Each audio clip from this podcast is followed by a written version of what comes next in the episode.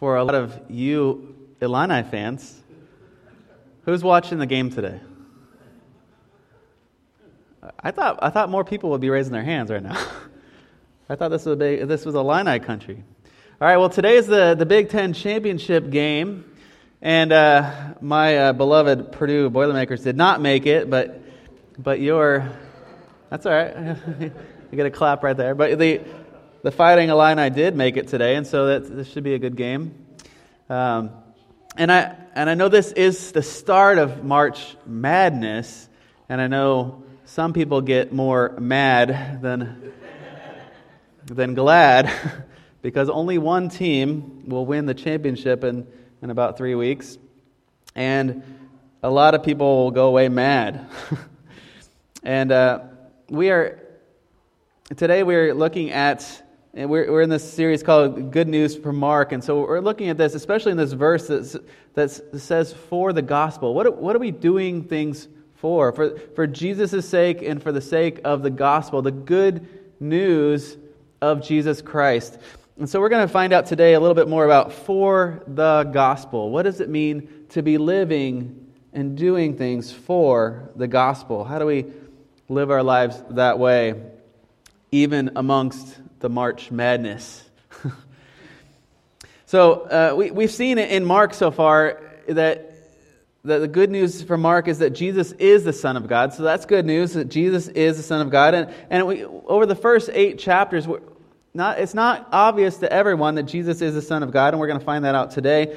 But then we see that then later that Jesus shows the good news by coming to be with us and to and cleansing us and making us whole, complete in Him.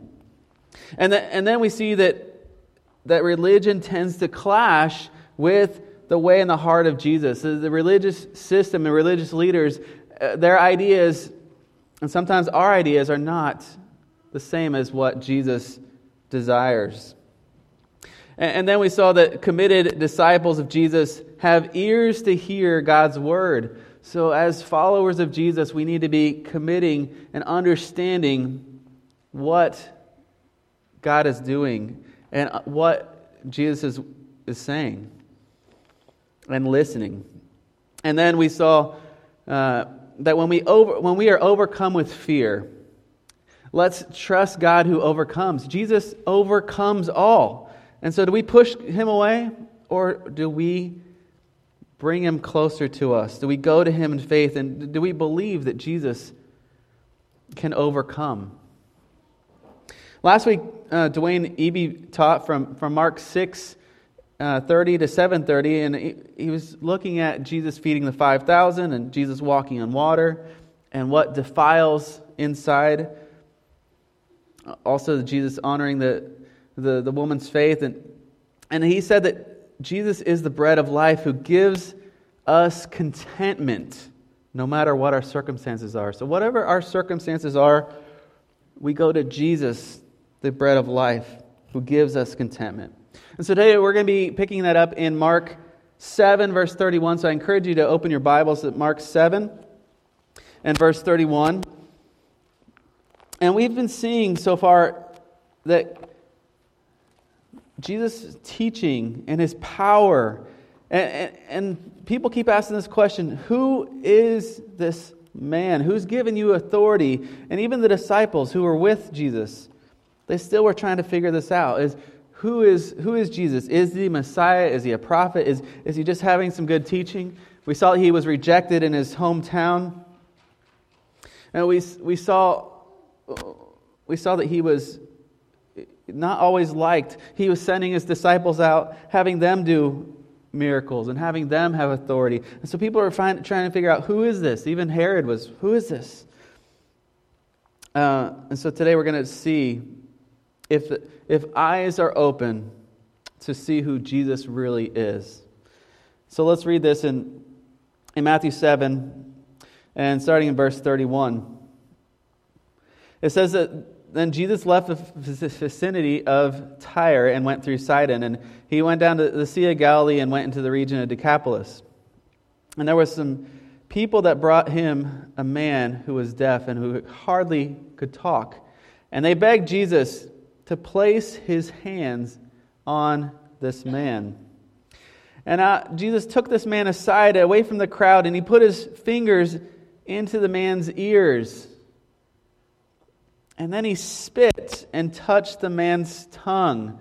So, right here, we see that Jesus physically is touching this man's ear and then using saliva and touching this man's tongue. Now, looks very strange. Jesus looked at heaven, look up to, to heaven in verse 34, and, and with a deep sigh said to him, Ephphatha, which means be open. And at this point, the man's ears were open. And it says, and this is our immediately, immediately, we've seen that a whole bunch of times in Mark, but immediately this, this man's ears were opened. And his tongue was loosened, and he began to speak plainly. And Jesus commanded them not to tell anyone, but, but the more he did so, the more people kept talking about it. And the people were overwhelmed with amazement. He has done everything well, they said. He even makes the deaf hear and the mute speak. So Jesus is healing this man, and, he, and right away, this man is healed. And right away, even though Jesus is saying, don't tell people, it's, it's the news about what Jesus is doing is spreading and spreading and spreading. People want to, to people are amazed and they want to see what's happening with Jesus and they want to be close to him.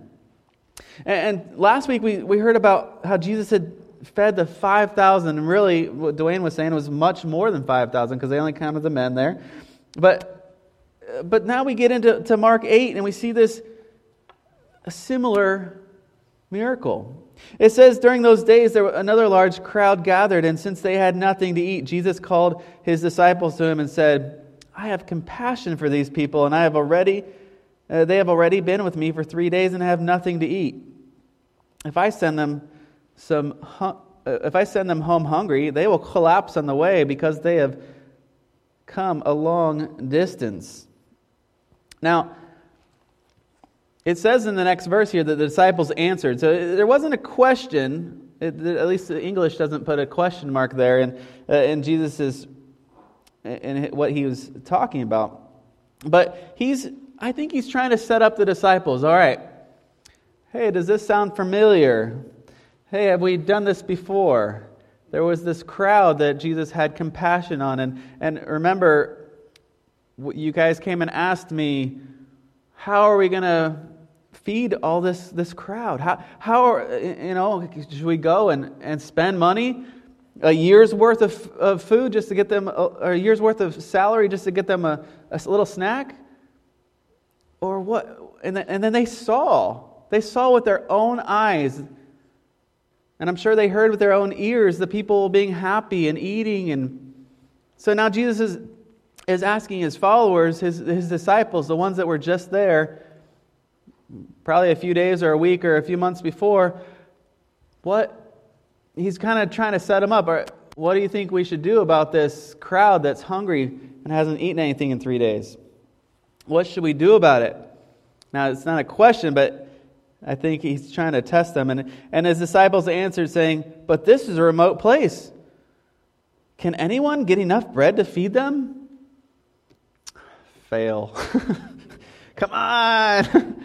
Can anyone get enough food to feed? That's the same question you asked before. You're, you're in the same situation. And did you see with your eyes? Did you see what Jesus did?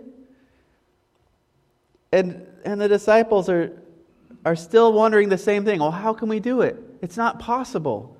We can't feed all these people. Yeah, you're right. It's not possible. But all things are possible with God. And who is this person that's leading you? Who is this rabbi? Do you know who he is? If nothing else, you saw him multiply the, the fish and, and, the, and the bread, and he provided for this huge crowd. Maybe he could do it again. I don't know. Like, but, but Jesus then kind of asks them, he says in verse 5, well, how many loaves do you have? So he's trying to get them on that mindset again. Well, how much, how much do we start with? Do we have some food? And they said, Seven. All right, well, we have something. Well, Jesus can multiply this. So again, he told the crowd to, to come and, and sit on the ground. And when he had taken the seven loaves and given thanks, he broke them and gave them to his disciples to distribute to the people, and they did so. And they had a few small fish as well. And, and he gave thanks for them also and told the disciples to distribute them. So remember, both times that he's done this miracle, both times that he's provided for this crowd of people, both times they have a little bit of food. And that's enough for Jesus. He takes what the little we have and he multiplies it. He, he takes this little bit, and his model is not just, here, I'm going to break bread and give it to everybody. His model is, let's be thankful for the little bit we have. Let's be thankful because look, there's only seven, but we're going to be thankful for those seven loaves. And we're going to be thankful for just these few fish as well. Because he says he, he gave thanks and the soul, told his disciples to distribute them. The disciples were, were the ones distributing it to all the crowd. I mean, think about it. Last week, last week uh, Dwayne was talking about filling uh, the whole stadium full of people. And how long that would take to distribute food to all them? A while. So uh, this is taking a long time to distribute. Even if Jesus is multiplying like incredible speed or however he's doing it, it's still they have to walk to each person and give them food and give them baskets of food. And, and it says that the people ate and were satisfied, just like in the feeding of the 5,000. The people ate and were satisfied. They, they were fed, they were full.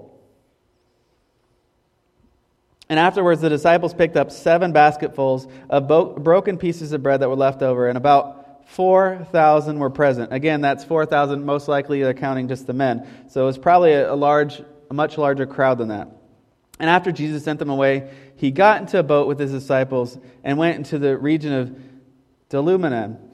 And, and, and so here we see that then the disciples are trying to figure out okay, what just happened?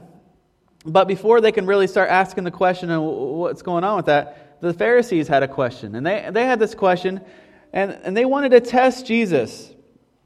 And so they asked for a sign from heaven. Now, what kind of sign do they want? Because what had Jesus just been doing, not just like right then, but for the last few months? Or maybe two or three years. What, is, what had Jesus been doing? He, he's been constantly teaching the people and showing them miracles, showing them he has power over demons. He has power to, to heal people. He calmed the storm. He walked on water. I mean, he no one, no one can do things like this. But the Pharisees want to see a sign from heaven. But that just shows their hearts are, are in the wrong place, anyways. I mean, the, the, when Jesus went to his hometown, they wanted to see, uh, they, they wanted to see more, more signs to prove how can you really be this, how can you really be doing all this? And so Jesus again, deep, he had a deep sigh. says that a couple times here. He de- sighed deeply. really? Okay. and he says, Why does this generation ask for a sign? Truly I tell you, no sign will be given. And then he left them and got back on the boat and crossed the other side. You guys want a sign? You've got lots of signs, but you're not opening your eyes or having your ears open to understand what's really happening. Those signs aren't good enough for you? Well, that's all you're going to get. Now, Jesus wasn't wasn't saying it in a, a, mocking way or anything. I'm just, but he, I think there's something to that. He he sighed deeply. Come on, people. Come on, people. Figure it out. So then we see here what's really happening. Because then, then in verse, well, I shouldn't say what's really happening. Well, we see what the disciples are still trying to figure out this multiplication. You know, in, in school, I'm sure they weren't taught seven pieces of, of bread plus some fish equals thousands of meals provided. You know, no, one's, no one learns that in school. but Jesus wasn't trying to teach them that this is how it always is. He's trying to show them, who am I? And are you going to trust me? And so the disciples, now it says here in verse 14 that the disciples had forgotten to bring bread except, the, except for the one loaf that they had with them in the boat. So it's interesting that they just had seven basketfuls of broken bread, but then they forget to bring bread with them in the boat, except for just one loaf. And Jesus warned them Be careful, watch out for the yeast of the Pharisees and that of Herod. Watch out. What is happening? What the Pharisees are just asking for signs, they're just trying to spread these things. And, and watch out for them. And they discussed this with each other and said, It's because we don't have any bread. They, they're, they're very literal minded here, that we don't have bread. So watch out for the, the Pharisees' yeast and the, uh, uh, the yeast of Herod. Watch out for that. Uh, oh, yeah, we don't have bread. Now, I don't, I don't want to make the disciples seem that they were, they were dumb. I think a lot of times we, we kind of do the same things. We're, we're thinking literal, literal, literal. But Jesus was aware of their discussion, and he cares about his disciples. He wants them to understand, he wants them to, to know. And, so he, he asks these questions. He, he says, he asks the question, Why are you talking about having no bread? Do you still not see or understand? Are your hearts hardened? Do you have eyes but fail to see? Do you have ears but fail to hear?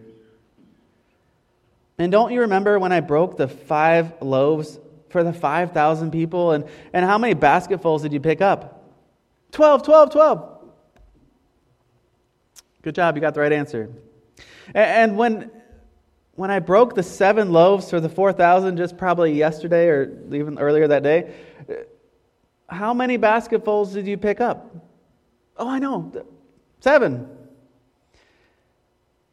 They got the right answers. And I, I bet the, the disciples that said 12 and said 7 were proud of themselves. We got the right answer. I remember that one.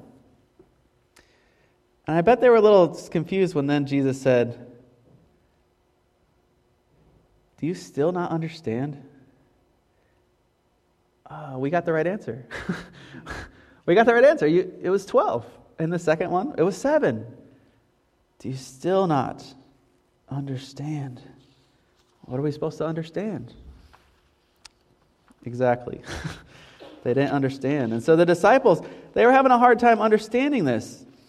And, and right after Jesus talks about not able to, not having their eyes open and not seeing and not having their ears open and failing to hear, uh, then G- the next thing that Jesus does, the next thing that Jesus does is, is he went it says in, in verse 22 that the, they came through uh, some people, and, and, there was a blind man that was brought to Jesus and, and begged Jesus to touch him. Mean, he had probably maybe he just heard that this other guy was touched and he could, he could hear and talk. And when Jesus had spit on the man's eyes, now there's some awkward things in the Gospels, I know. he, he, he had spit on the man's eyes and he put his hands on him, and, and Jesus said, Do you see anything?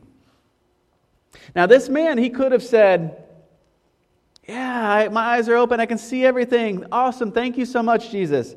But he looked up and he said, I, I see people, but they kind of look like trees walking around. So, this is the only time that we find out in any of the Gospels that we find out that that somebody was healed partially. So this man, he couldn't see fully. He could just see um, he could see trees walking around. They look like people, or they look people look like trees walking around. So some sight is better than no sight, probably, but he still couldn't see fully. He couldn't see clearly. He couldn't really get it. And maybe was this kind of a picture of what the disciples were doing? They could kind of see is this Jesus? Uh, is he the Messiah? Is he, is he have power from God? Or, but they couldn't really fully see the details. And Jesus put his hands on the man's eyes, and then his eyes were open, and his sight was restored fully. He could see everything clearly. And Jesus sent him home saying, Don't even go into the village. And, and, so we see with all these stories, with all these things that are happening, how can, you know, how can the people be satisfied? Jesus satisfied them with their hunger, feeding the 4,000 just like he did the 5,000. Uh, the, the Pharisees, they wanted a sign from heaven, and, and the only sign they got was a sigh. and, and then they had Jesus talk to them about having eyes but failing to see and ears but failing to hear. He just had opened up a man's ears and he just opened up a man's eyes. Is he, is he trying to show them something? Our first point today is that, that followers of Jesus must have eyes to see and ears to hear. To, to see Jesus clearly, to know who he is, to understand what his mission is, to understand that he loves us and he wasn't just on earth to do some miracles and have a good time, but he had a mission. And his mission was a mission of love. And so he, want, he wants all his followers, and he expects all his followers that we trust him and we open our eyes and we open our ears. But it's not us doing that, it's through his strength, his power. Now, yesterday I was, I was driving with the kids and we stopped at Steak and Shake, and, and I was having the kids, I told them, we're not going to eat inside the van. I didn't want any messes. And I said, we're gonna, and they're like, what are we going to eat? And I said, well, just, I'm just going to pull up into one of these parking spots here and we'll just sit outside. And, and Lucy said, but Dad, there was picnic tables right over there on the other side of the building.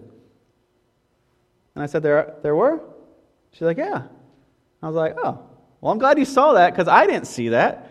So we drove around to the picnic tables and we had a nice picnic steak and shake meal. but I didn't see it. You have to have your eyes open and, and paying attention to the details. We have to be seeing what is around us. And we have to be listening. How is God moving? What is He saying? We need to have our eyes open to see and our ears open to hear so we can fully understand what Jesus' mission is all about, His good news his gospel message. And so then we get to this part, and this is kind of the key part, the climax of this book of Mark. And so in, in verse 27, we we find out, you know, we, we heard earlier that Herod was asking, who is this, who is this person? Is it, is it John the Baptist that's coming back from the dead?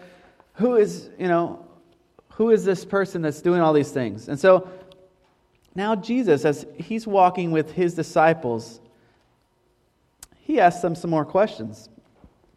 In verse 27, Jesus and his disciples were in, on, went to villages around Caesarea Philippi, and on the way he asked them, Who do people say that I am?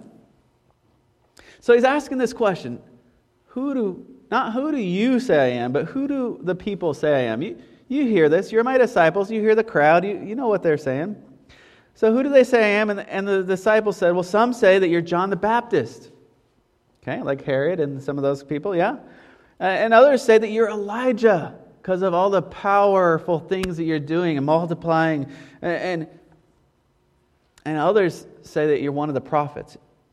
Whatever the case is, you are really great, Jesus. People are saying you are powerful, you are great, you are special. All these are compliments. But Jesus looks at them and says, What about you? Who do you say I am? And that's a question that we all need to wrestle with. Who do, who do each of us say and believe that Jesus is? There's a lot of people outside the Christian world that believe that Jesus was a good man. They believe that a lot of the things that he did and said But who is Jesus? Who is he to you? And that's what Jesus asked clearly to his disciples. And I wonder how long they were waiting. Because there's a lot of times that Jesus is asking a question and there's kind of like no answer. Like earlier, like, do you still don't understand? A little awkward. Who do you say? Now, now, but who do you say I am? I don't know how fast it was, but Peter, I'm not surprised because he's the one that he likes to just kind of he's the one that jumped out of the boat. He's the one that just kind of does things. He's the one that takes those risks. And jesus says when jesus asked the question peter said answer the question. You are the messiah. This is the first time one of the disciples said that. You are the messiah. Well what does the messiah mean? The messiah we're going to find out means a little bit differently to Israel, the Israelites, the Jewish people, even the disciples, than it did to what Jesus' mission was. And so to understand his mission and to understand what the Messiah are, those are different things. But Jesus warns them not to tell anyone. And then Jesus begins to tell them about what the Son of Man, what this Messiah, what he is going to do. He's going to suffer many things, and he's going to be rejected by the elders and chief priests and the teachers of the law, and that he must be killed, and after three days rise again. So, very clearly, Jesus spoke about this. He, very plainly, it says. And, and then Peter took him aside. Hey, Jesus, don't talk about that.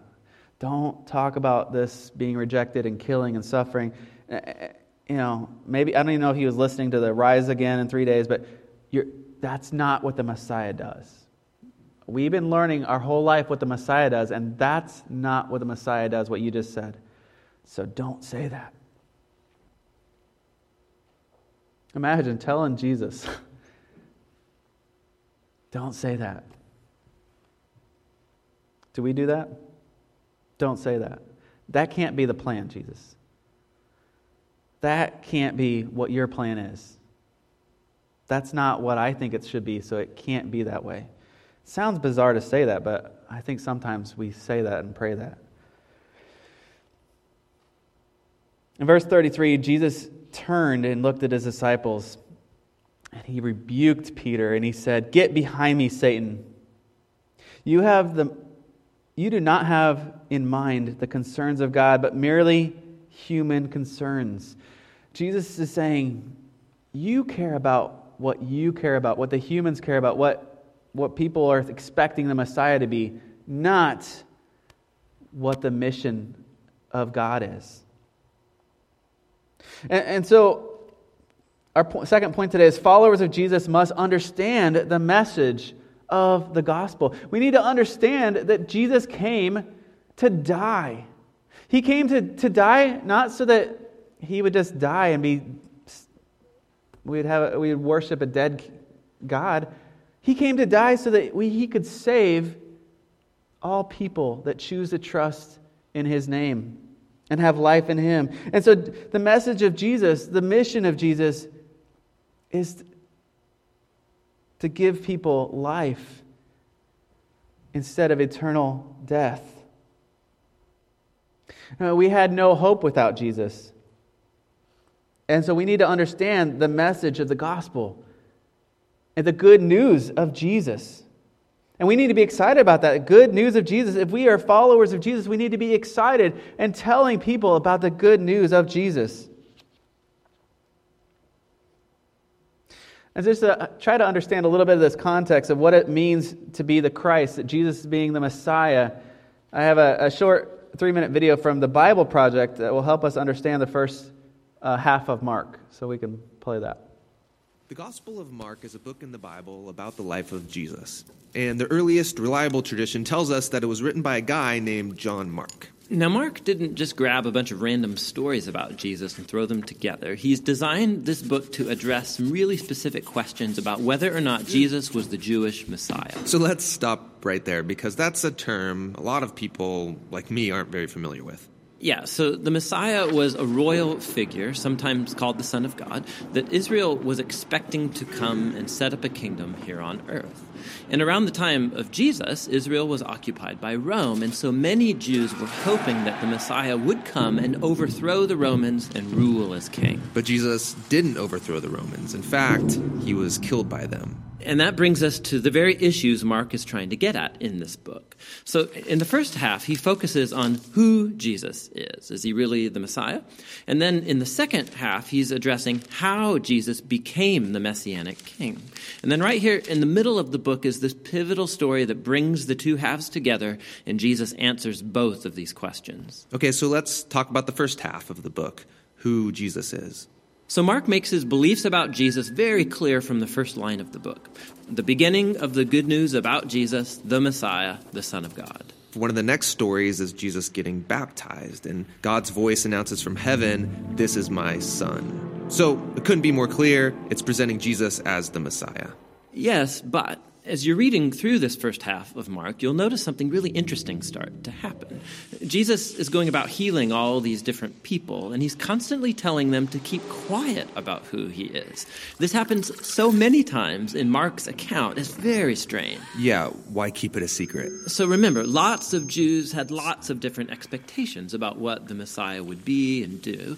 And so Jesus doesn't want people to misunderstand what it means for him to be Israel's Messiah. And so, with all that in mind, we come now to the pivotal story at the center of the book, where Jesus takes his disciples away and he asks them, Who do you all say that I am?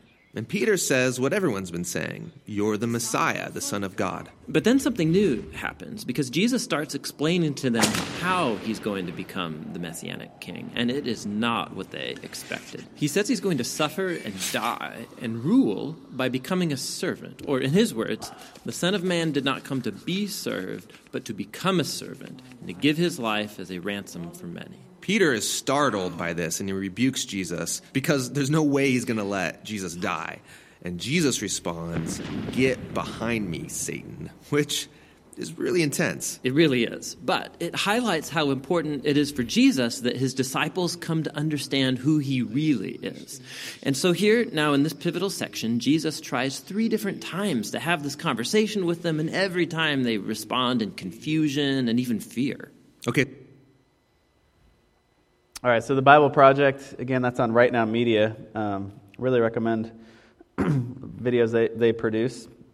But they're, they're looking at this in the first part of Mark who is Jesus? And so the disciples are finally figuring out who is Jesus? He's the Christ. And, and what is the Christ or the Messiah? What does that mean? Is, is he this one that comes in on this war horse and it comes into the city and, and with this big sword and, and wipes out the Romans? Because that's what they're expecting to happen. And they're starting to head towards Jerusalem. And so we're going to see the, the Palm Sunday story. Is that what Jesus does? No.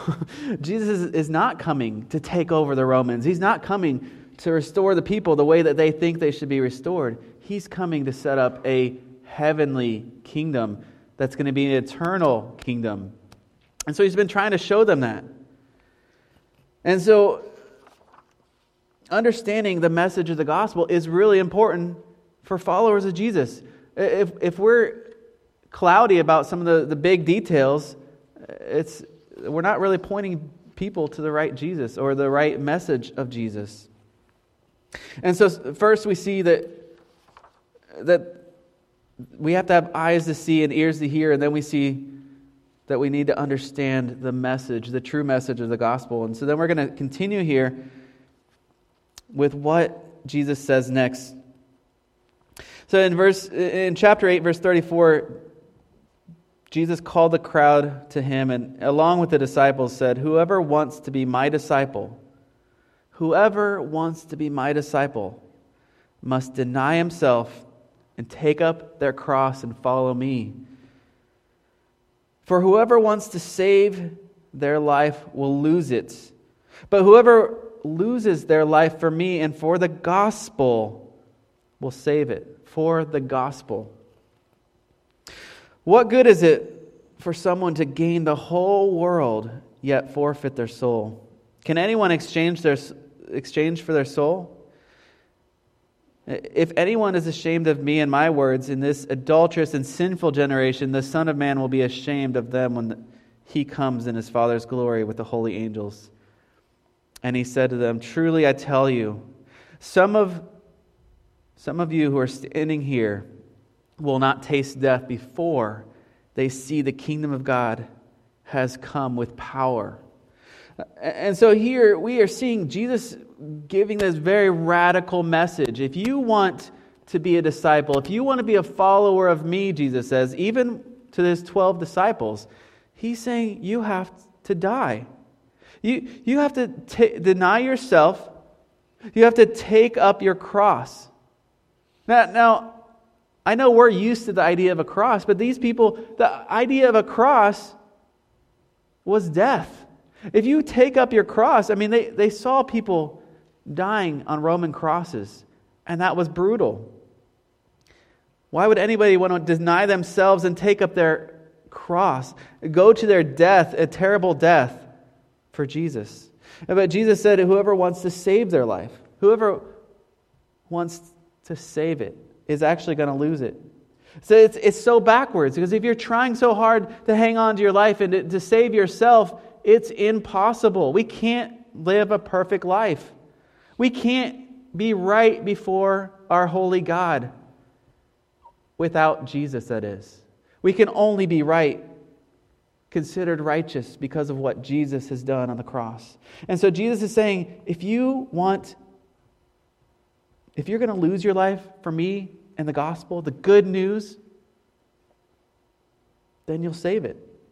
That's the only way. You can't save it on your own. It's only through me, Jesus is saying. And why try to have everything you want, but then you're forfeiting your soul? And, and so here, this is, this is the heart of, of discipleship, is that we need to surrender to Jesus' mission. We need to surrender for, for the gospel and for Jesus. It's not on our own.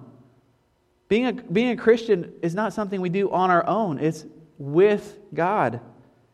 It's, it's because of Jesus. And, and so, our, our third point today is that followers of Jesus must deny themselves and take up their crosses. We have to die to be saved. A daily death. And now that sounds terrible. Who wants to die every day? But the life of a follower of Jesus is a life of surrender to Jesus. And I know that that doesn't seem popular to surrender everything. But I know there's a lot of people this week putting a lot of money on a lot of teams. And if their team doesn't win the whole thing, they're going to lose a lot of money. In a, in a similar way, basketball fans are they go crazy this time of year. They're, a lot of us we, we cheer so much for our team, but in the end, only one comes out victorious at the end. And are you willing to put all of your chips in for one team? I mean, the Illini are really good this year, but I still wouldn't bet my everything on the Illini. I mean, I know some of you saw that in 2004. I wouldn't put everything, I wouldn't put everything in for a basketball team. But some people do. I, I wouldn't put anything in on for everything. I wouldn't bet my everything on anything except for Jesus. And that's what he's calling us to do is to put our lives all in to him. Not, not most of it, but all of it. And we need to deny ourselves and, and take up our cross every day and surrender to a life of relationship with Jesus. And if you've never done that, I would love to pray with you.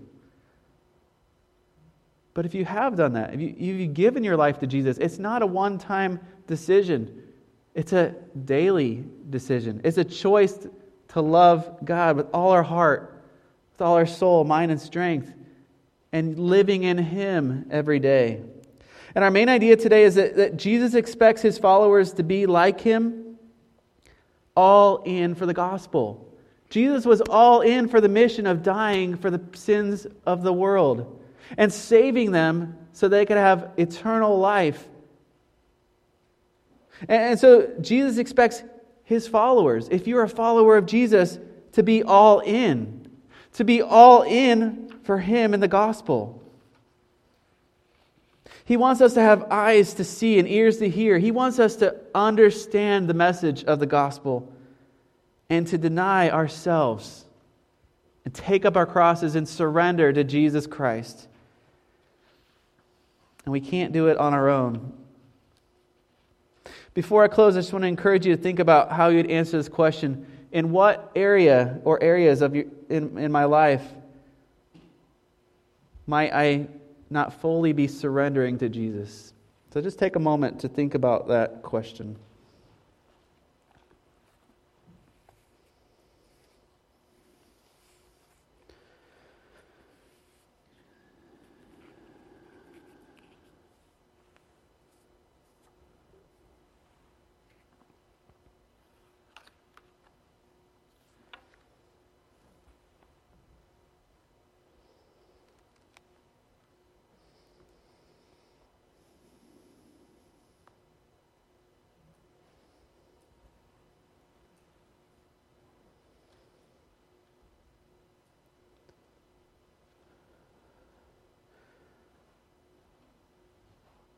Lord Jesus, I pray that we would be followers that would be all in for you and for your gospel, for your good news.